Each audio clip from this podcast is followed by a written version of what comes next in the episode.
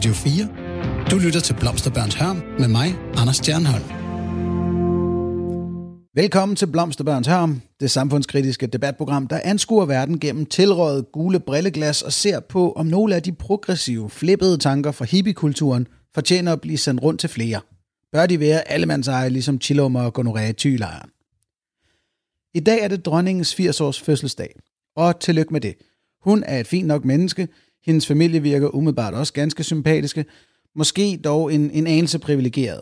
Og det er jo sagens kerne, når man taler om monarkiet som koncept. De mennesker er født til et liv i luksus med tilhørende pligter. Er det fair? For en rigtig hippie, der anser lighed og retfærdighed for kerneværdier, må svaret være nej. Uagtet hvor sympatisk man end finder dronningen, så er sagen principiel. Danmark bør repræsenteres af en folkevalgt, ikke af en person, der arver privilegiet. Som det nok allerede kan høres på mit oplæg, så er jeg ikke fan af kongehuset. Ikke specifikt menneskene i det, men selve konceptet. Jeg titulerer heller ikke dronningen som majestæt eller lignende, for jeg er en lighedsorienteret demokrat og ivrig republikaner. Desuden er der det historiske aspekt, øh, at nutidens relativt harmløse monarki jo er et levn fra enevældens tid. Konge er blot et nuttet ord for diktator, og dronning er blot et nuttet ord for konge. Og lad mig igen understrege, at det skal ikke forstås som en personlig kritik. Jeg nærer faktisk sympati for Margrethe. Dronningen og jeg er nok ikke synderligt enige rent politisk, hvilket heller ikke er sagens kerne. Men hun skal i mine øjne være velkommen til at alle de, have alle de holdninger, hun lyster. Problemet er blot, at så længe hun er dronning heromkring, så bør hun faktisk ikke skilte med de holdninger. Hun skal holde sig til de, der er politisk konsensus omkring på Christiansborg. Det vil sige, at når hun går ud og siger, bliv hjemme under coronakarantænen i uledige slamper, frit citeret, så er hun på linje med den politiske konsensus. Men når hun går ud og siger, at klimaforandringerne ikke er tydeligt nok menneskeskabte, så går hun imod den politiske konsensus, som jo senest har betydet en historisk klimalov. Hun går også imod den videnskabelige konsensus, men det er måske sekundært. Hun går simpelthen over stregen i forhold til sin jobbeskrivelse. Og det synes jeg faktisk er synd. Jeg under hende fuld ytringsfrihed. Jeg under hende stemmeret. Men disse basale menneskerettigheder nyder kongefamilien ikke, fordi er en form for historisk kompromis mellem adelen og folket. En yberprivilegeret lille familie af mennesker, der skal udspille en form for reality-eventyr for øjnene af billedbladets læsere, imod at der så fortsat er adelige rundt om i landet, der kan arve godser og gigantiske jorder, som deres forfædre har tiltvunget sig med vold. Det synes jeg ikke, vi bør smide i glemmebogen, fordi det er hyggeligt at se et flot bryllup i tv. Jeg forstår så på min mor og andre fans af monarkiet, at det netop er det hyggelige og anderledes ved kongehuset i forhold til vores øvrige samfunds trummerum, der gør, at de holder af monarkiet. Og det er jo spøjs nok begrundelser, jeg genkender fra min kærlighed til Christiania.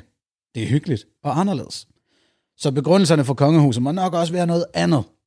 Dem debatterer jeg senere i programmet med Mette Abelgaard, politisk ordfører for det konservative Folkeparti. Men først dykker vi lidt ned i den her kritik af monarkiet, som et mindretal i Danmark deler med mig. Vi er nemlig i kraftigt undertal. En ny undersøgelse fra Kantar Gallup viser, at 84% af danskerne værdsætter det danske kongehus. Og når regningen kommer på bordet, er flertallet stadig med. 59% mener, at dronningen er sin apanage værd. Den lyder på omkring 90 millioner kroner om året. Men det handler ikke om penge i første omgang. Det handler om principper. Derfor tog jeg først og fremmest en snak med formanden fra Foreningen Republik Nu. Du lytter til Radio 4. Nu har jeg med mig Lisa von Schmalensee Magnusson, der er formand for Republik Nu, som er en forening, der går ind for en grundlovsændring, så Danmark bliver et rigtigt demokrati. Og Lisa, hvad er problemet med et kongehus i jeres øjne? Altså hvis vi nu til at begynde med tager det fra grundlovens øh, paragrafer, så har vi nummer 13, som siger, at kongen er ansvarsfri og fredhellig. Og helt principielt, så betragter vi det som en reminiscens af hedenskabet. Åh, oh, der må du lige øh, hjælpe mig lidt. En reminiscens af hvor, jeg, jeg, jeg, gamle afgudstyrkelse. Okay, det, ja, det må lige hjælpe mig. Ja, men fordi du skal, de der ord skal vi simpelthen lige have renset ud. En reminiscens ja. af hedenskabet. Det, kan ja. du sige det lidt mere 2020? Ja. Hmm. Er reminiscens til sådan et levn af hedenskaben. Um, fordi mange taler om, at kongehuset er noget, vi har af historiske grunde, så kunne jeg godt tænke mig at forklare det ud fra, hvor historie, sådan som den ser ud, ud fra et videnskabeligt synspunkt. Ja. Fordi øh, genetisk, så har vi ikke noget kongeblod i Danmark, der stammer tilbage til noget, øh, der mytisk øh, er guddommeligt hos en familie mere end hos andre. Øh, vi består jo af indvandringer fra, fra sådan tre forskellige strømninger. Den ældste, det er fra jæger og samlere, og det er mange, mange, altså det er jo den oprindelige, det er ja. dem, der kom. Men, men hvis jeg lige må stoppe dig, hvis jeg lige må stoppe dig en gang, øhm, det er der vel heller ikke nogen, ja. der bruger til at hævde kongehusets legitimitet? Jo, det gør de jo. Altså alle kongehuse i Europa, de påkalder sig mytisk at være efterkommere af Odin. Det er jo det, alle vores gamle myter handler om. Skjoldungerne, som kongehuset siger at være. De skjoldunger, de efterkommere af kong Skjold. Og kong Skjold, han er en savnkonge, en øh, fantasifigur, som øh, man mener, ifølge alle de myter, vi har, er afkom øh, af Odin. Og Odin, han er afkom af Thor. Det står der simpelthen i vores historie, som vores dronning så ofte refererer til. Skjoldungerne saga, det begynder jo med, at fra Asien så kom Thor. Thor fik børn med øh, mennesker her. Odin er hans søn. Odin strøede om sig med sæd hos menneskekvinderne, og hans sønner blev høvdinger. Og disse høvdinger, de blev så til lederne her i hele Europa. Det er derfra, hvor europæiske kongehuse stammer. Okay, okay, okay. Så nu må vi øh, lige, nu må vi lige uh, slå en bremse i, ja. fordi det var ikke den her retning, jeg havde regnet med, at vi skulle gå. Øhm, mm. Punkt 1 får jeg lige revet op i hele min valhalla-lærdom, hvor Odin virkede til at være den ældste blandt ham og Thor, men det er ikke det vigtige. Det vigtige er nok mere om, ja, men, om det ja, argument, se, du der lægger vi, op. Vi, vi, er i my, vi er i myter, og derfor er der mange varianter, men skjoldungerne saga, som er den, ja. de påkalder sig. Okay, men, men så, det, det er så, så heller ikke... Nej, men jeg, jeg, jeg, jeg skal stadig lige tilbage, fordi det er ikke detaljerne i den nordiske mytologi, der er den vigtige her. Det vigtige er jo nok, mm. om kongehuset benytter sig af det her ja. argument for at legitimere sig selv. Og jeg har aldrig hørt det, det der de. nævnt. Altså, de taler jo om deres kongeblod. Ja. Det gør de jo. Det gør de jo helt åbent. Og når dronning, når dronning Margrethe underskriver sig vi, så er det dronning Margrethe, øh, som, øh, altså vi, det er dronning Margrethe og Gud. Det er ikke prins Henrik og mig, eller min far og mig, eller min familie og mig. Det er det, det, det, der ligger i det. Og det er derfor folk jo øh, tilbeder gennem alle vores ugeblade og fjernsyn og hvad det er nu, tilbeder de her. Men uh, her, her med jeg da også lige... dem som idoler, ikke? Ja, her må jeg også lige indvende. Øhm, altså, jeg tror, at de fleste, altså jeg vil sige alle, jeg kender, som holder af kongehuset, de har ingen idé om det, du siger her. Altså, de synes bare, Nej, at det de tror jeg heller ikke. Nå, okay, så det er ikke derfor, at, at de tilbeder dem, eller læser billedbladet? Det, det tror jeg ikke. Det ligger så utroligt dybt i dem, at det er nogen, man tilbeder. Ligesom man har gjort med alle mulige andre religiøse afguder. Det er bare sådan en tradition, at man tilbeder dem. Det er meget skægt. Altså, jeg er Men meget, det der jeg, med, at der er kongeblod. Jeg er en meget, meget ivrig ateist, men jeg kan godt mærke, at det der med, at der skulle være noget mytologisk ved kongehuset, det er det, det sidste, jeg lige havde overvejet som, som indvending. Øhm, hvor mange vil du mene, at blandt befolkningen er bevidste om det, du siger her? Desværre alt for få. Det er derfor, jeg taler om det. Jeg mener, at kongehuset er en illusion, og det der med, at der er noget, at man altså medfødte privilegier. Det skyldes jo nogen, der har været der forud for en selv. Det er jo det, der er et medfødt privilegium. Så man har nogle, nogle rettigheder. Den første fødte i et kongehus er fredhellig. Det vil sige, at han skal ikke stå til ansvar. Se, nu er vi nemlig fremme med Det er noget, det, det jeg, betyder. jeg, det er nu er vi fremme med noget, jeg Man er fuldt ud forstår. ansvarsfri og fredhellig. Og, og det er noget, som vi bare tænker på, Nå, men sådan er det, når man er konge. Jamen, hvorfor er det det? Jo, fordi sådan var der nogen, øh, man, man, man troede havde ret til at skulle leve. Og det går helt, helt tilbage. Det går mange, mange tusind år tilbage. Og vores hjerner, de er sådan indstillet, at, øh, at de programmeres af alt det, der er sket. Det ligger der et eller andet sted. Det er det, jeg kalder reminiscenser. Det ligger meget, meget, meget, meget, meget langt tilbage. Og vi kan se i, i alle vores mentalitetshistorier, der går vi tilbage til et eller andet, øhm, der har en tilstand af fred i sig. Herhjemme har vi jo frodefreden, som går helt tilbage til år 0. Nu må, nu må jeg hellere lige øh, øh, hakke øh, bremsen igen. Så som, nu forstår jeg dig ret. Altså, den her reminiscens af hedenskabet, det er, at kongefamilien og, og majestætens legitimitet ligger i, at hun skulle være en efterkommer af freaking Thor og Odin.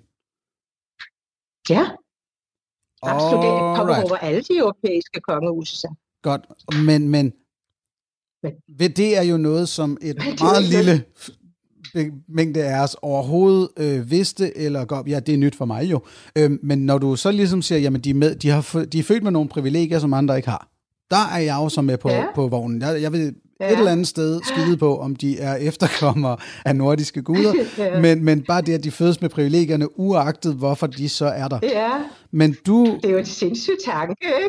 jo jo Hvis jo, nu vi skulle finde på at lave et helt nyt system, så ville vi jo aldrig drømme om at sige, at vi vil have en familie, som skal stå i toppen af alt, som skal være ansvarsfri og fredhellig. Det ville vi jo ikke drømme om at gøre. Men, men Lisa, det vil så sige, det er det, der er dit, dit problem med dem.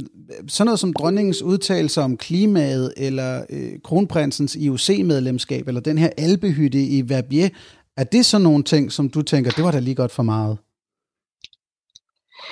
Altså, jeg synes, det er slemt nok, som det er. Uden det, kan man sige. Jeg vil ikke sige, at hvis vi nu havde et kongehus, der ikke begik sådan nogle... Altså, øh, ja, det er jo skattesnyd, ikke? Det, det er jo, de unddrager sig af skat. Altså, det er jo sådan set øh, udtryk for et eller andet niveau af korruption, og det er der jo mange danskere, der gør. Øh, altså, så ja, ja, det, det er da ikke sådan, at jeg siger, at det er lige meget, at de gør det. Men det undrer mig ikke, at de gør det, fordi det er jo, det er jo noget, kongefamilierne har gjort gennem mange, mange generationer. At du siger, at alle kongehuse har en eller anden grad af, af grådighed og snyd øh, med i foretagendet. Det er ikke som sådan et af dine store issues med dem. Jo, jo, jo, det er det absolut. Det er, det er da noget af det, at, at de, altså det, at vi har den der paragraf 13 i grundloven, som siger, at de er fredhellige og de er ansvarsfri. Det gør, at, at, at de forestiller sig, at de, uden at der sker noget ved det, kan gøre en del ting, som andre mennesker bliver sat i fængsel for at gøre. Der udkom jo i Sverige sidste år en bog, som hedder øh, Det kongelige kleptokrati, som handler om, hvordan den svenske kongefamilie, altså Bernadotterne gennem mange, mange, mange generationer, har øh, udført umådelige summer af penge.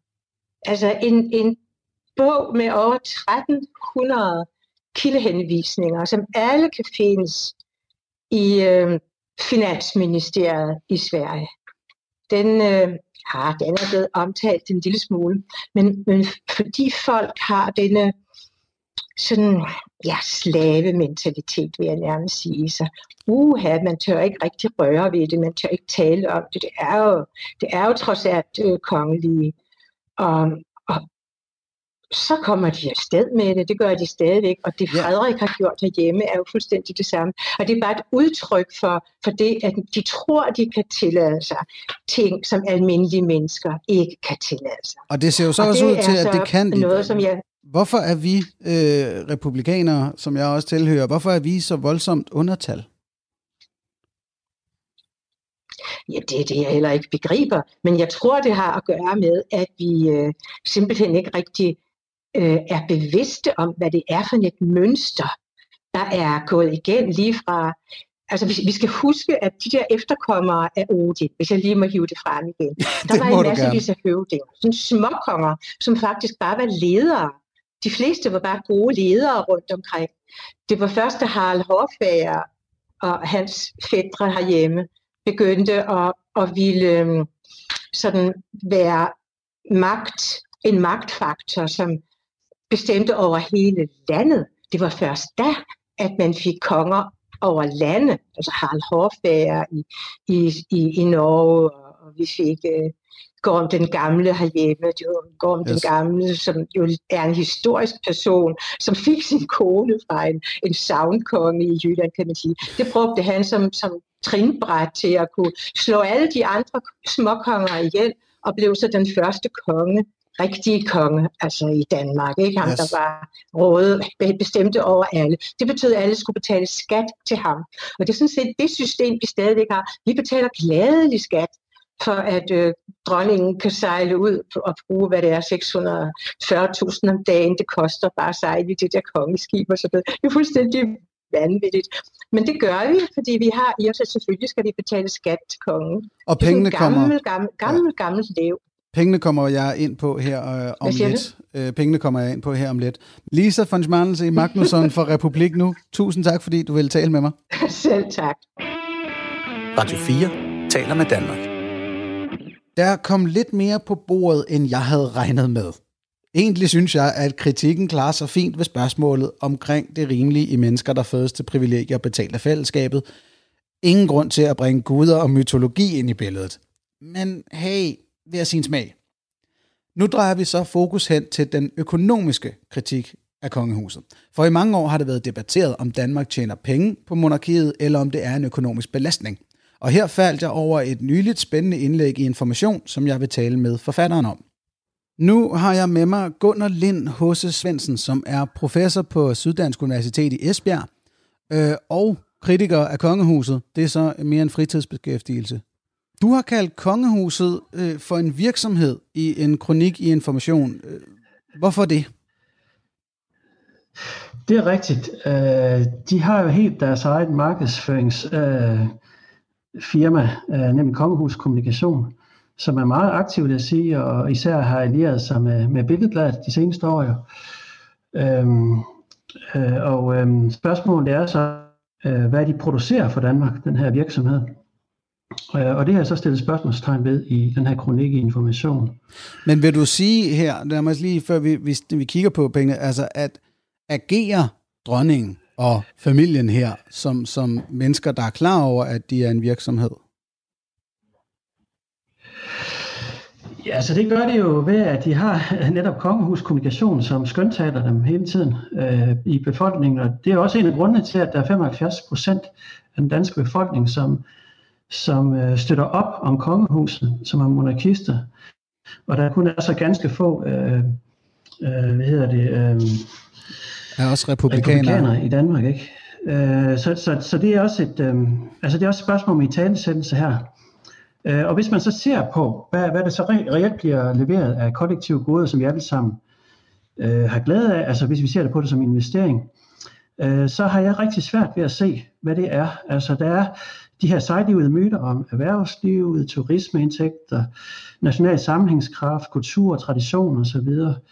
Øh, men det er igen, øh, det, er, det er simpelthen myter, det er ikke noget, som, øh, som der er evidens på overhovedet. Og hvorfor er det det? Øh, Fordi øh, jeg er nemlig også, jeg... jeg er også vokset op med, at vi simpelthen skovlede mønter ind på, at de repræsenterer os rundt omkring i verden. Ja, øh, det er meget underligt egentlig. Altså man kan sige, at vi har øh, af verdens ældste kongehus, så det, det, det er klart, at, det øh, at der er en vis øh, stiafhængighed her. Mm. Men, men hvis, hvis man nu øh, ser lidt hårdt på det og siger, hvad er det, vi får ud af de der omkring 400 millioner øh, om året, øh, ja, så kan vi godt se, at øh, Mary hun fræser rundt øh, til forskellige begivenheder og og, og læser op af taler, som andre har skrevet for hende. Øh, og, og det er også øh, fint nok for nogen, men man, jeg synes bare ikke, at det i hvert fald giver mig som borger, øh, øh, hvad hedder det, øh, bang for the buck. Øh, jeg synes faktisk, at de der penge der, de kunne, bruge, den kunne vi bruge til øh, de kommende generationer. Jeg vil, jeg vil hellere ansætte øh, øh, altså øh, 1100 fuldtidspædagoger for dem, eller 950 øh, fuldtidslærer. Der følger jeg dig fuldstændig.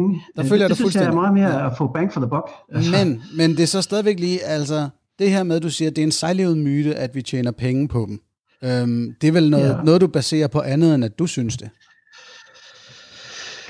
Ja, altså jeg, jeg prøvede så at lede med lys og lygte efter evidens for, hvad, hvad det overhovedet øh, giver for Danmark af, af indtægter.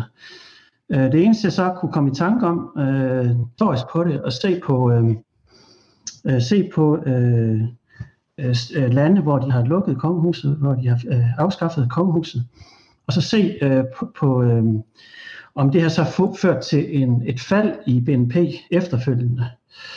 Ja. Øhm, og det var egentlig sjovt at se det, øh, og det er det, jeg skriver om i kronikken også, at det er faktisk kun i Grækenland, ja, nu havde vi så også Anne-Marie der jo, kan man så sige, men, men det var så i Grækenland øh, i 1974, øh, hvor der var så et fald i øh, BNP efterfølgende. Det er også meget, altså det er jo nok sikkert Ja. på grund af oliekrisen. Jo, Jamen, jeg, jeg bremser dig også lige en gang, ikke? Fordi, men, men ellers så er der, øh, altså, ja. fordi der er jo, som du også selv skriver i information, øh, utallige variabler øh, i, i det der regnestykke, om det Ja. giver en, en stigning eller et fald i BNP.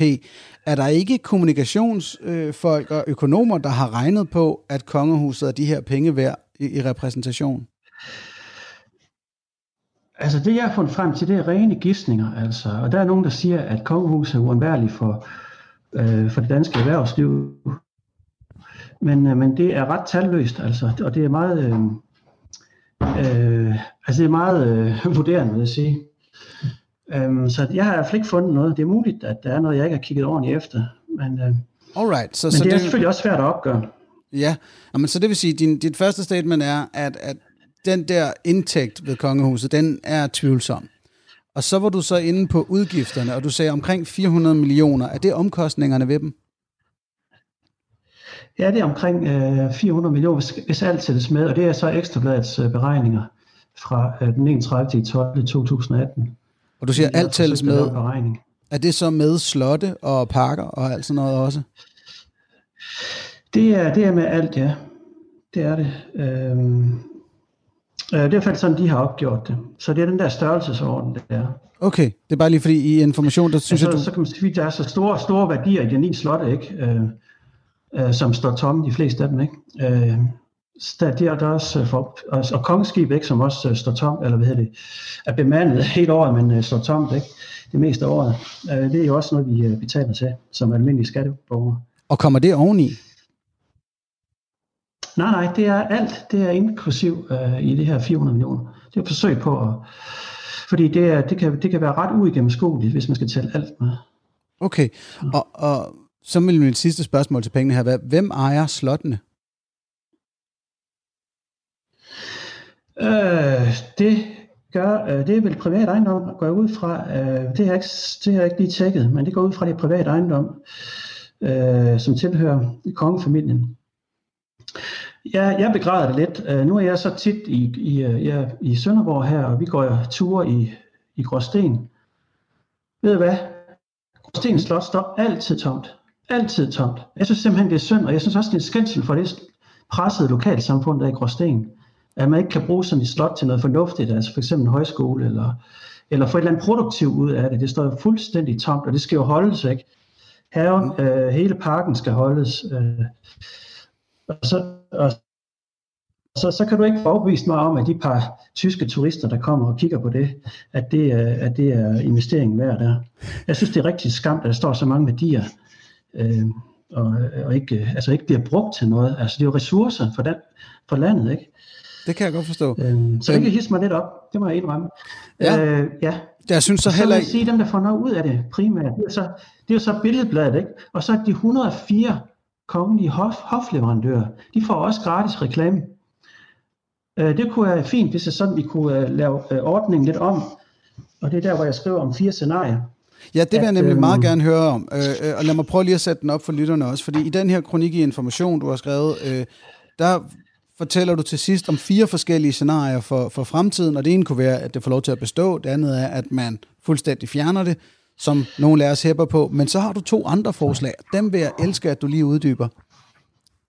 Ja, måske, lad mig lige gå det hurtigt igennem. Så der er status quo, ikke? Altså, vi ikke uh, gør noget som helst. Så er der afskaffelse, det er no-go, fordi der er 75 procent. Det er jo demokrati, vi lever i. Uh, så er det tredje, det er um, uh, kongehus, som, uh, som finansieret, eller i hvert fald delvis finansieret af hofleverandørerne. Ja. Og en frivillig royal skat. Altså ligesom kirkeskatten. Uh, så alle kongetosser, de, de, eller royale tosser, ej det må jeg ikke sige, men uh, royalister, de, de får lov til at betale for, øh, for den service, de får af kongehus, og vi andre, vi, øh, vi skal i hvert fald betale mindre for det. Det kan godt være, at vi kan argumentere for, at der kommer nogen kollektive goder ud af det. Og så skal vi selvfølgelig betale alle sammen noget i skat.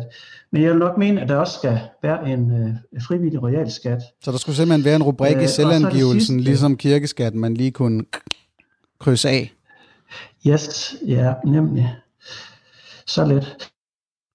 Øh, og din og sidste er spørgsmål, hvor mange der lige øh, sætter kryds der, ikke? når det kommer til stykket. Ja, og så øh, det sidste, du havde med, det var et beskåret kongehus. Ja, det sidste var beskåret kongehus, hvor der kun er penge til, øh, til regent og tronfølger, og det skal selvfølgelig også finansieres via hofleverandør og frivillig realskat. Det var mine fire fors eller to forslag her, det var sådan set øh, for, øh, Jamen dem er jeg glad for, at, at vi lige nåede at få med her, Gunnar, fordi øh, så, så er lytterne også klar over, at der er ikke kun to forskellige løsninger. Det virker som om, vi får åbnet lidt for, jamen der er der mange muligheder, og nogle af de her virksomheder, jeg synes, det er umådeligt fornuftigt, at de kunne jo bare smide i kassen, fordi de får jo en, netop en repræsentation. Det er jo store virksomheder, som for eksempel Lego, ikke? Øh, og Carlsberg Dansukker, Grundfors, Georg Jensen osv., ja. Godt, jamen øhm. Gunnar Lind, H.C. Svendsen, Tusind tak, fordi at du vil gøre os lidt klogere på, hvordan pengene hænger sammen i kongehuset, og ikke hænger sammen. Velbekomme. Du lytter til Blomsterbørns Hørm med mig, Anders Stjernholm. Således har vi fået lidt flere detaljer af kritikken imod kongehuset på plads. Nu er det så tid til at høre fra en fortaler for monarkiet, politisk ordfører for det konservative Folkeparti, Mette Abildgaard. Mette Abelgaard, velkommen i Blomsterbørns Hørm. Tak for det. Jeg, jeg håber, du kan holde dunsten ud. optager vi jo stadigvæk på coronamanér i hver sit sted, så du slipper også for at stå i mit tilrådede studie. Men Mette, du er jo glad ved kongehuset. Jeg elsker kongehuset. Ligefrem elsker. Ja. Hvorfor? Så store ord. Jamen, jeg synes, at vores kongehus, det kan noget helt særligt. Øhm, jeg synes, det kan binde generationer øh, sammen på en måde. Jeg synes, det kan binde landet sammen. Øh, jeg synes, det fortæller noget om vores historie. Øhm, og jeg synes, det er sådan et samlingspunkt, som man kan mødes, uanset om man stemmer på øh, det radikale venstre eller Dansk Folkeparti, så kan langt de fleste danskere heldigvis se det fornuftige i kongehuset. Var det dit politiske spektrum, der gik fra DF til de radikale?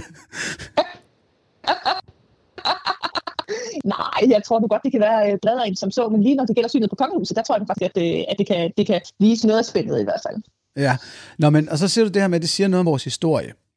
Mm. Må, må jeg gå ind og sige, jamen det er jo ikke nødvendigvis en positiv del af vores historie. Altså jeg, som, altså, jeg synes, et, et enevælde, som vi har haft, er jo egentlig bare et diktatur. Hvorfor skal vi bevare en lille rest af det? Jamen, jeg synes jo, at man som samfund må vedkende sig arv og gæld. Øh, og der er dele af den danske historie, som man kan være stolt over. Der er også noget, som man ikke er stolt over. Der har også været en tid med de vestindiske øer og alt muligt andet. Og man må jo ligesom et eller andet sted øh, vedkende sig det hele. Øh, og for mig, der repræsenterer kongehuset jo helt ærligt noget, man aldrig vil opfinde, hvis man byggede en stat op i dag. Det anerkender jeg jo også til fulde. Så vil man jo aldrig oprette et, øh, et kongehus i en helt øh, ny stat. Måske jeg ville, fordi jeg er meget konservativ og elsker kongehuset. Men, men, men det er der ikke ret mange andre, der vil. Så jeg anerkender, at det er jo et levn, der øh, eller det er ikke et levn, for det er et negativt ord, men det er jo noget, der er forbundet med den historie, vi har, og også med enevældet osv.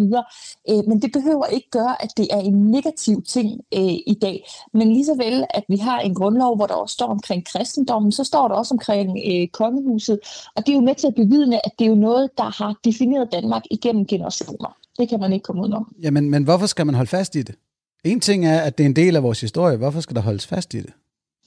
Jamen for mig at se, skal man holde fast i kongehuset, fordi det repræsenterer et samlingspunkt for danskerne. Øh, bare en, en lille kort øh, historie, da prins Henrik øh, han døde øh, for nogle år siden, der stillede jeg mig naturligvis op i den øh, meget lange kø, en fuldstændig afsindig øh, kold øh, dag for at komme ind og, øh, og tage afsked med, øh, med kisten. Og stå i den kø i måske, jamen, hvad stod jeg der, tre timer, det var så koldt, at jeg kunne ikke værke hverken mine fødder eller min næse til sidst.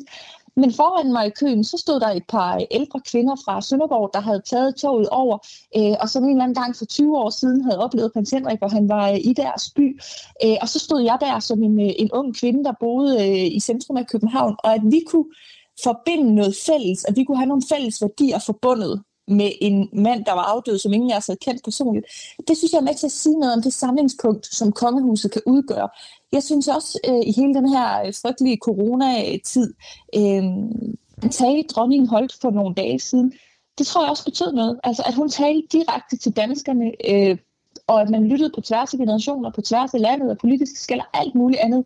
Hun forener jo meget af det, der ellers er med til at adskille os som mennesker. Og det kan jeg godt lide, at der er noget i et samfund, der er større end vores egen navl. Altså, at der er noget, der kan være med til at binde os sammen. Altså, det er jo nogle af de institutioner, jeg godt kan lide øh, som konservativ, og der, der er kongehuset bare et, et ret godt billede på det. Ja, men nu vil jeg også lige sige, at det er jo ikke fordi, at vi republikanere ikke er glade for ting, der kan binde os sammen. Vi synes bare, at de skal have hold i noget andet.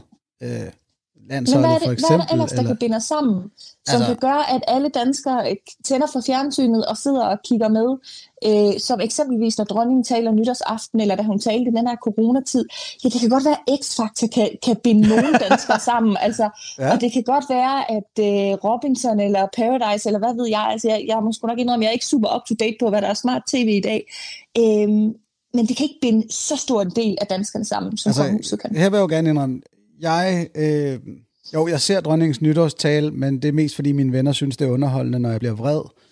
Øh, men ellers så, det, det netop aflyste EM er jo nok noget, der vil binde flere af os sammen, end noget Ja, andet. men Der. nu er du eddermame med mand, der taler, ikke også? En ung mand, der øh, elsker fodbold, altså. Kom Nej, nej, fordi netop det her med, nu, nu snakker du om, at jo, så selv folk som mig, eller yngre, som ikke lige synes, at øh, kongehuset er the shit. Vi kigger stadig, når dronningen siger noget. Jamen, hey, min mor, som ellers synes fodbold er røvsygt, hun kan godt se ideen i det, når Danmark ja. er til en slutrunde, eller lignende. Ja. Øh, og jeg synes der er et eller andet sted også, for mit vedkommende, at jeg så hellere, at vi gik mere op i statsministerens nytårstale, end Mhm. i dronningens, til statsministeren er folkevalgt. Og det er jo sådan kerneprincippet her. ja. Bør Danmark Altså, ikke være repræsenteret af en folkevalgt frem for en monark? Lad mig lige starte med at anerkende, at jeg sådan set godt kan følge argumentet omkring landsholdet. Fordi selvom jeg måske ikke er den, der går allermest op i fodbold, så kan jeg også godt føle den der fællesskabsfølelse, der er. Øh, Danmark er bare tit så ringe i så mange sportsgrene, det er en meget kort fornøjelse. Altså der må du give mig med kongehuset, de leverer eddermame. Der er Okay. nogle barnedåb, der er nogle konfirmationer, der er nogle bryllupper, de bliver ved. Øh, Det, det er så og- tre og- ubehagelige koncepter i mine progressive ører, du lige nævner der. Og så vil jeg også medgive dig, at ja, øh, i det hele taget er slutrunde fodbold, hvis man ellers går op i fodbold, sjældent synderlig køn fodbold, men det er Ja. medrivende, når man har lidt, lidt fællesskabsfølelse. Men okay, og så tilbage til det her med, hvorfor, hvorfor en Ja. monark frem for en folkevalgt? Jeg elsker også statsministerens nytårstale, og den sidder jeg også derhjemme og lytter med. Øh, og jeg elsker især de nytårstaler, som handler om nogle grundlæggende værdier, om den tid, vi er i, om det folk, vi er. Men man ved også som politiker og som borger generelt, at der jo altid ligger en politisk hvad kan man sige, en bagtanke bag den tale, statsministeren holder. Altså, der er jo altid en eller anden reform, man skal til at præsentere i det nye år, eller en eller anden stor aftale, man skal lave, og så prøver man at gøre det, der hedder man primer, at man, man øh, gøder ligesom jorden for den fortælling, man gerne vil skabe. Og derfor er den anderledes politisk. Øh, og når jeg ikke ønsker en, en folkevalgt øh, statsoverhoved, så er det fordi, jeg synes, det gør op med hele ideen om, at det er noget, der samler danskerne. Øh, hvis det er noget, man skal stemme til, øh, og en, der skal repræsentere et mandat, som skal have nogle mærkesager, som skal gå til valg, øh, det synes jeg bare fjerner det der samlende moment, der for mig er i, i dronningen eksempelvis, og, og i, i kongefamilien i det hele taget. Øhm, så, så jeg vil ikke, øh, jeg vil ikke på nogen måde øh, Men bliver det- det var et folkevalgt embede. Bliver det så her et spørgsmål om tilslutning til, folke, til kongehuset for dig? At, at nu der har lige været en ny undersøgelse, der viser, at vi er nede på en 15 procent af os, der synes, at det er et problematisk størrelse af et kongehus. Hvis det var tættere på 40, og, og at vi dermed var 40 procent af danskerne, der ikke følte os repræsenteret af monarken, vil du så være nødt til at ændre holdning på det her punkt, fordi hun så dermed ikke vil være så samlende for os? Jeg anerkender sådan set, at både vores kongehus og vores folkekirke er afhængige af en folkelig opbakning. Det anerkender jeg. Øh, at det er svært at retfærdiggøre at have det, vi kalder en folkekirke eller folkets monark, hvis det er sådan, at folket ikke bakker op om det. Det anerkender jeg sådan set. Og derfor er det også en evig opgave øh, at sikre, at, øh, at der er den legitimitet omkring rollen, øh, som der bør være. Så det anerkender jeg til fulde, uden at sådan lige vil sætte en procentsats på, hvor går så ligesom skældet, hvor det bliver problematisk. Jamen, det kan jeg faktisk godt lide, fordi så er der en eller anden demokratisk legitimitet i det. At, at hvis vi kommer ned på en approval rating øh, omkring en, en 50 eller 60 stykker, at så begynder vi at skulle have en anden debat end den, vi har nu. Hvor at... du, vil, du vil se mig kæmpe til øh, som sidste mand for, at vi skal beholde vores øh, monarki. Men det er klart, at hvis vi lige pludselig stod i sådan en situation, hvor der var så få danskere, der kunne se fidusen i at have en kongefamilie, så var vi jo nødt til, os der elsker kongehuset, at spørge os selv, hvad er det, vi gør galt? Altså, er de for usynlige kongehuset? Er de for politiske? Engagerer de sig i nogle sager, som ikke optager folket? Så vil man jo være nødt til at spørge sig selv, hvordan får vi et bedre monarki?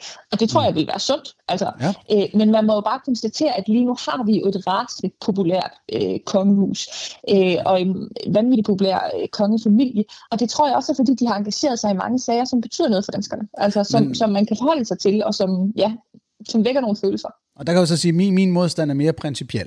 Om så kongehuset, ja. de gik på barrikaderne for cannabis-legalisering og flere brætspil og alt det, som jeg elsker, så vil jeg stadig tænke, jamen, I er født til privilegier, det burde ikke ske. Øhm, at skuer det slet ikke dit øre, at nogle danskere her bliver født med nogle privilegier, og faktisk uden nogle rettigheder, end andre har? Synes, der er mange i det her samfund, der bliver født til øh, privilegier, og der er også nogen, der bliver født til en øh, svær start øh, på livet, øh, og, og det kan virke uretfærdigt, øh, det hele. Jeg tror helt ærligt, hvis man skal prøve at anskue kongehuset ud fra sådan en retfærdighedslogik, øh, altså det, det, det kan jeg jo ikke, altså så taber man jo, altså det, det kan jeg jo ikke forsvare, altså jeg anerkender jo til fulde, at det er specielt, at der er nogen i vores samfund, der bliver født til en særlig rolle, øh, men jeg synes, det vil være et, jeg synes, det vil være et fattigt argument for at afskaffe det. Altså fordi så bliver ligheden et så alt overvejende mål i vores samfund, at den til side sætter alt, hvad der ellers måtte være godt. For mig at se, når det gælder det her med at være født til noget bestemt, så vil jeg bruge alle mine kræfter på de, der er født til svære vilkår i livet. Altså til de børn, som er født ind i familier, hvor man bare kan se, at, øh, at de kommer til at få et, øh, en svær tilværelse. Så vil jeg 100 gange hellere kaste alle mine kræfter ind der, end at have ondt bag i over, at der er nogen, der er født til et liv med, øh, med kongelige forpligtelser. Okay, jamen hvis så vi ser på det i det lys, at en, en, en afskaffelse af monarkiet måske kunne smide en 400-500 millioner kroner mere i statskassen, og dermed give os mulighed for at hyre 1000 pædagoger mere, så vil der jo være mulighed for at gøre noget for de her børn, du siger har brug for hjælp det er så umådeligt svært at gøre regnestykket op, når det gælder kongehuset. Altså, hvad bruger vi omkring godt 100 millioner direkte i apanage, så ved jeg godt, der er nogle udgifter ud over det ja. til nogle øh, forskellige ting. Øh, der er også nogle af de penge, man vil bruge øh, alligevel, altså nogle penge i Udenrigsministeriet, nogle penge på vedligehold af slottet. Altså, der er vi forhåbentlig så fornuftigt samfund, vi vil vedligeholde slottet, uanset om der boede en, kongelig i det eller ej. Ja, og så kunne man sælge det øh, til nogen, så, så kunne så de jeg, selv vedligeholde det, og så nej, kunne man købe nej. endnu flere pædagoger. Nej, en skrækkelig tanke at sælge ud af de danske slotte. Jeg kan ikke forestille mig noget værre. Altså, hold kæft, mand. Hvor bliver vi for et fattigt samfund? Altså, skal vi også se, om der er nogen, der vil byde på Roskilde Domkirke? Altså, så bliver det godt nok et Nu frister du mig lige frem. så bliver vi et fattigt samfund. Det gør, at vi får lidt penge i kassen på kort sigt, men vi bliver ikke kulturelt og historisk fattigt samfund, hvis vi sælger mm. ud af meget af det, der har defineret os, og som har været med til at præge den danske øh, historie. Man bliver ikke ahistorisk af ikke at bevare. Bare man husker, hvad der har været historien jo. Prøv at høre. Det har kæmpe betydning, at man også øh, for kommende generationer kan tage dem med ind på Amalienborg Slotsplads, og der ikke er en stor fed øh, lænket lov, som øh, lukker til, fordi der bor en eller anden privat øh, milliardær derinde, som ikke vil have nogen ind øh, i nærheden. Det har en værdi, at det er et offentligt gode, øh, som, man kan, øh, som man kan komme og betragte. Øh,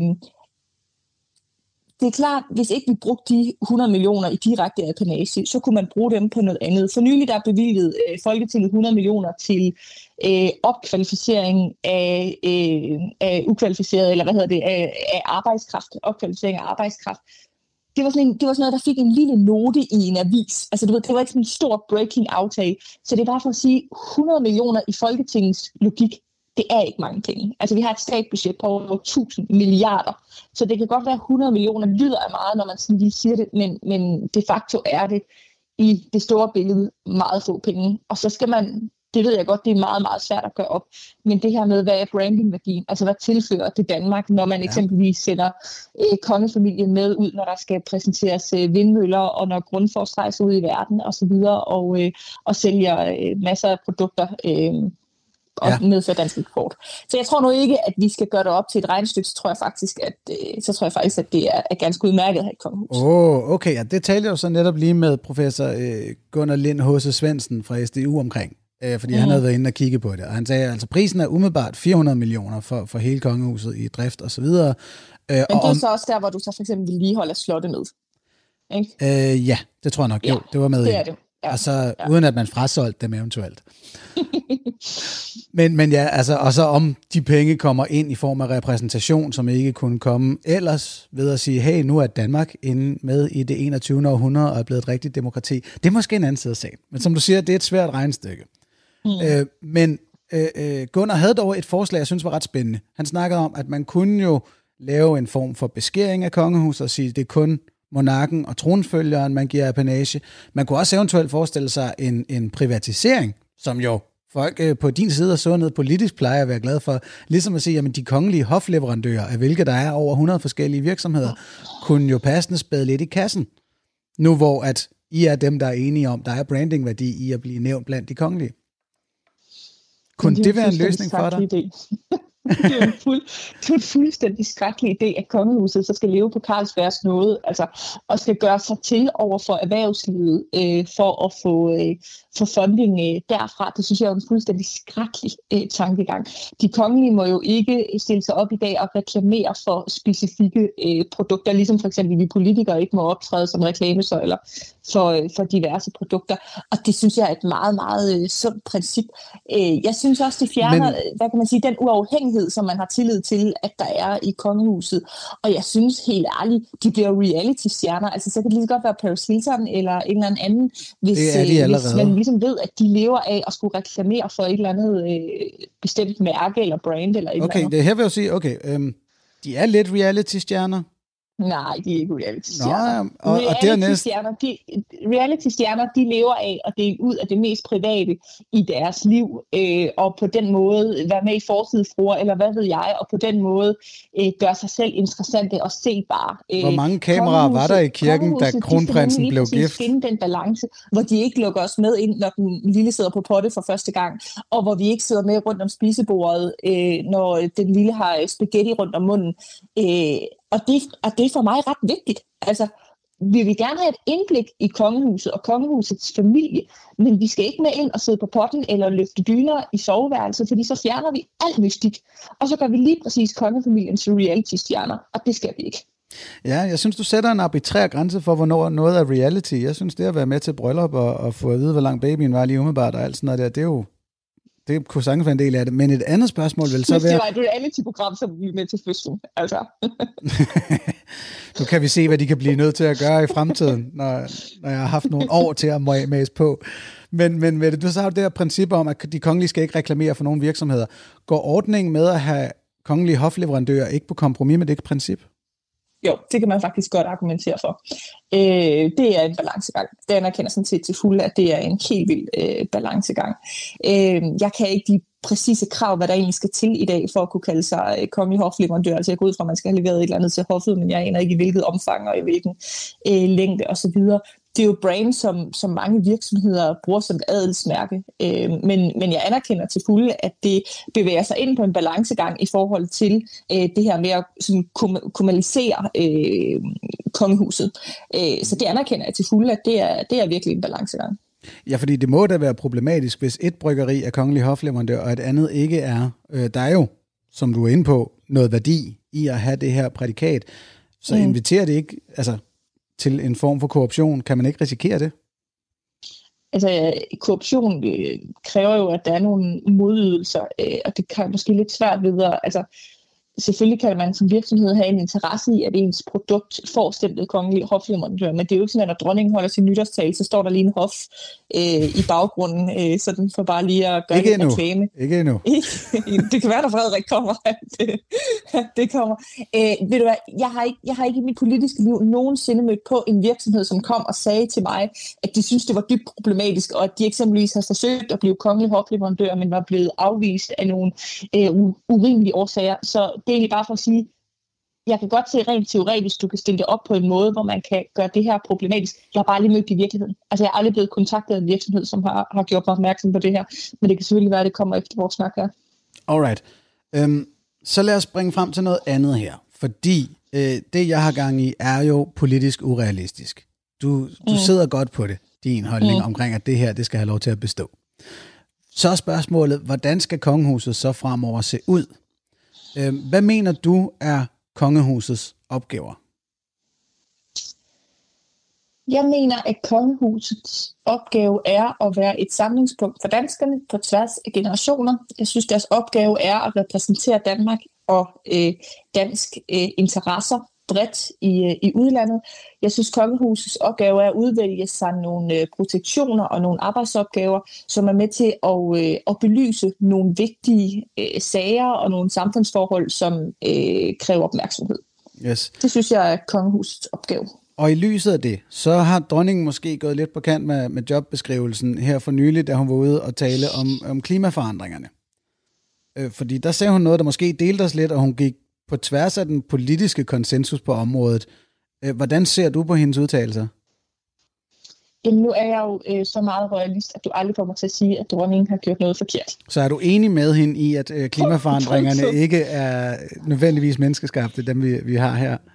Jeg kunne bedre lide det, den måde, dronningen udtrykte sig på i sin nytårstale, hvor hun talte om ansvaret for øh, vores klode og øh, de forpligtelser, der går på tværs af generationer, end jeg nødvendigvis kunne lide den måde, hun udtrykte sig på i, øh, i politikken.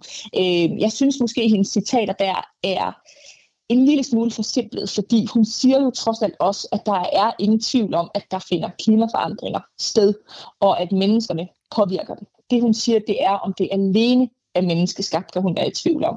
Øh, det, der er afgørende for mig, det er sådan set, at vi handler. Altså, at vi tager konsekvenserne af, at klimaforandringerne er der, mm. og træffer de beslutninger, der er nødvendige og handler. Men øh, dronningen, det er et spektakulært interview øh, fra dronningen, som bevæger sig meget på kanten øh, i forhold til, hvad jeg også mener, der er, der er kongehusets rolle og deres manøvrerum. Det skal være helt Ja, fordi du siger, hun skal være en samlende figur, og her går hun ind og siger noget, som deler os. Vi kan jo se, hvordan at på, på sociale medier nu, så, så starter debatten forfra, og især øh, nye borgerlige proselytter er inde og sige, ja, det var det, vi sagde. Mm. Klimaforandringerne er netop ikke så slemme. Lige pludselig går hun ind og siger noget, der, der oprigtigt deler os. Og det er vel fuldstændig imod, med Mette Eibelgaard håber på, at hun skulle gøre. Jamen, jeg vil bare gentage, at jeg synes, dronningens nytårstale var bedre end det interview, hun, øh, hun gav til, øh, til politikken. Jeg synes jo, der var dronningen er allerbedst. Det er, når hun eksempelvis holder en nytårstale, hvor hun taler om, hvor vigtigt det er, at vi nogle gange laver noget, hvad var det for et ord, hun brugte? Noget unyttigt. Altså, at vi nogle gange øh, tillader os selv at sysle og... Øh, og jeg kan ikke huske præcis, hvilket ord det var, hun brugte, men det var sådan en nytårstale, som, som de fleste danskere blev mærke i, fordi hun talte om det her med nogle gange at gøre noget, der ikke handlede om produktivitet, om resultater, men som handlede om at, at være til stede i, i de ting, man laver. Og det var ret fedt, fordi det kunne alle være enige i, at i en tid med sociale medier og alt muligt andet, der, der er det nogle gange fint at lave noget, der kan være unyttigt. Øh, Hvornår er dronningen synes, så aller værst? Nå, men jeg synes, der hvor kongehuset virkelig skal passe på, det er, når de kan spændes for en politisk vogn. Og det kan man jo se her, at der er nogen, der forsøger at gøre. Jeg synes også, det er vanvittigt øh, usmageligt, at de partier, der prøver at gøre det, fordi de prøver også helt bevidst at vinkle dronningens synspunkter og tegne dem op øh, i forhold til, hvad der er, øh, hvad der er interessant for dem, og hvad der er favorabelt øh, for dem. Så det synes jeg også er usmageligt, de partier, der gør det. Men, men øh, dronningen bevæger sig lige på, på kanten af noget her, som, øh, som ikke bidrager til det samlende. Og det, øh, Og det skal man være meget forsigtig med. Yes. En anden sag, der måske havde noget af det samme, det var, øh, da kronprins Frederik, vores sandsynligvis kommende konge, som jo er medlem af den internationale olympiske komité, øh, hvilket i første omgang også var øh, lidt, lidt øh, diskutabelt, at han fik lov til. Øh, men han fik jobbet med den instruks for Anders Fogh Rasmussen, at han kom ikke til at gå imod rigets interesser, eller ja, ikke direkte ordre fra Folketinget, men det var sådan lidt, lyden var, at han blander sig ikke noget politisk i, imod Danmarks interesser. Og så var det temmelig kontroversielt, da han til OL i Rio stemte for, at Rusland skulle have lov til at deltage, hvor at, at Bertel Hårder og regeringen havde sagt noget andet. Øh, hvordan havde du det med den sag? Jamen for at være helt ærlig, så var, har det ikke været en sag, jeg har, været, jeg har været specielt engageret i, og jeg kan bare huske nogle af de bøger, der er blevet, efter, der er blevet udgivet sidenhen, som beskriver forløbet, beskriver dem også lidt modsatrettet i forhold til, hvad var op og ned, og hvilket mandat øh, blev i grunden øh, givet. Øh, der var nedsat det her udvalg, som øh, skulle... Øh, som skulle være et sparringsorgan for kronprinsen, og som skulle være en følgegruppe til hans politiske arbejde. De havde ikke holdt de møder, som øh, de skulle have holdt. Øhm, og øh, det blev der strammet op på efterfølgende, når det blev indskærpet, at de møder skulle, øh, skulle holdes. Og det tror jeg, det var fornuftigt, at man, at man gjorde det. Øhm, jeg kan godt forstå, at kronprinsen øh, gerne vil engagere sig også i det, i det sportslige. Altså man kan jo se, hvor meget det betyder for hans øh, mor øh, med det kunstneriske. Du så jo garanteret, ligesom jeg, øh, den anden aften, den her fantastiske dokumentar på DR1 omkring dronningens øh, håndarbejde og hendes kunstarbejde som scenograf. Øh, jeg er sikker på, at du ligesom jeg slugte det hele råt. Øh, jeg så den igen her til morgen, jeg kunne simpelthen ikke lade være. Nej, vel? Jeg elsker det. Især, især delen omkring... Øh, omkring det kongelige teater. Den var virkelig god. Og du tænker ikke, at øh, dronningens høje position måske har været med til at tage brødet ud af munden på andre kunstnere? Øh, dronningen er rent faktisk en meget, meget dygtig scenograf. Nu ved jeg ikke, om, øh, om du har set øh, ja. hendes Hvem har tur at kalde hende andet? Undskyld, den skal jeg lige have igen. Der hvem, var lidt udvalg. Hvem, hvem har tur at kalde hende andet? Hvad gør man? Nok, når... Det tror jeg nok, så nogen som dig og andre skal, øh, skal gøre. Men dronningens pointe var sådan set, at det betød enormt meget for hende, at der hos danskerne var en accept af at give hende det frirum, som det var for hende at have sit kunstneriske arbejde. Og på samme måde, der tror jeg, at det her det er et frirum øh, for kronprinsen. Øh, han, har jo også, han er jo ved at finde sin egen vej, kan man sige. Øh, Royal Run, som han har øh, stablet øh, på benene, og som har været en kæmpe folkelig øh, succes, øh, det, øh, det er jo også hans måde at, at udleve den del af sit interessefelt på. Øh, så det synes jeg, vi som danskere skal være large nok til at, at acceptere. Godt, så det her frirum, som mm. de så begge lidt har taget også politisk med hensyn til for eksempel at bakke op om Ruslands deltagelse, eller for dronningens vedkommende at sige sin oprigtige mening omkring klimaforandringer. Det tror jeg, hvordan hun sagde nytårstalen. Ser du en fremtid, hvor de får lov til at have lidt mere ytringsfrihed, de kongelige? Jeg tror godt, at danskerne kan lide, at de en gang imellem åbner en lille smule mere op. Øh, dronningen har jo også gjort det historisk nogle nytårstaler, hvor hun har talt omkring øh, danskernes dumsmarte øh, bemærkninger, øh, som jo øh, også er nogen blevet tolket som, som meget politisk, men som også var med til at beskrive noget om, hvordan vi er over for hinanden øh, som mennesker, sådan helt, helt grundlæggende. Øh, og der skal være et rum til det, men det er hele tiden en utrolig balancegang, hvor stort det rum er. Øh, fordi for mig, når jeg definerer kongehuset, så har du hørt, at jeg bruger ordet øh, samlende. Det samler danskerne på tværs af alder, generationer, land osv. Øh, og jo mere man gør, der splitter danskerne, jo mere problematisk skal det blive. Så Men de kan også blive meget kedelige. Ikke? Altså, de kan også blive meget kedelige, hvis ikke de kan lave andet end antimobbe-strategier. Altså. så kan det også blive meget færst det hele på en eller anden måde. Ikke? Så hjælp mig lidt. Skal de have lov til at være mere politiske end, end i dag? Nej, de skal ikke være mere politiske. På ingen måde. De, kongehuset skal ikke være politiske. Alright. Så næste gang kronprinsen skal stemme i EUC, så skal han gøre, hvad regeringen siger? Jeg er helt sikker på, at kronprinsen har en god dialog med den til siddende regering om, hvordan de håndterer det. tak for dansen med det, og men du øh, tog mange af dine egne trin. det var en fornøjelse. Selv, selv tak. Så kom vi til vejs ende i holdningerne for og imod det danske kongehus.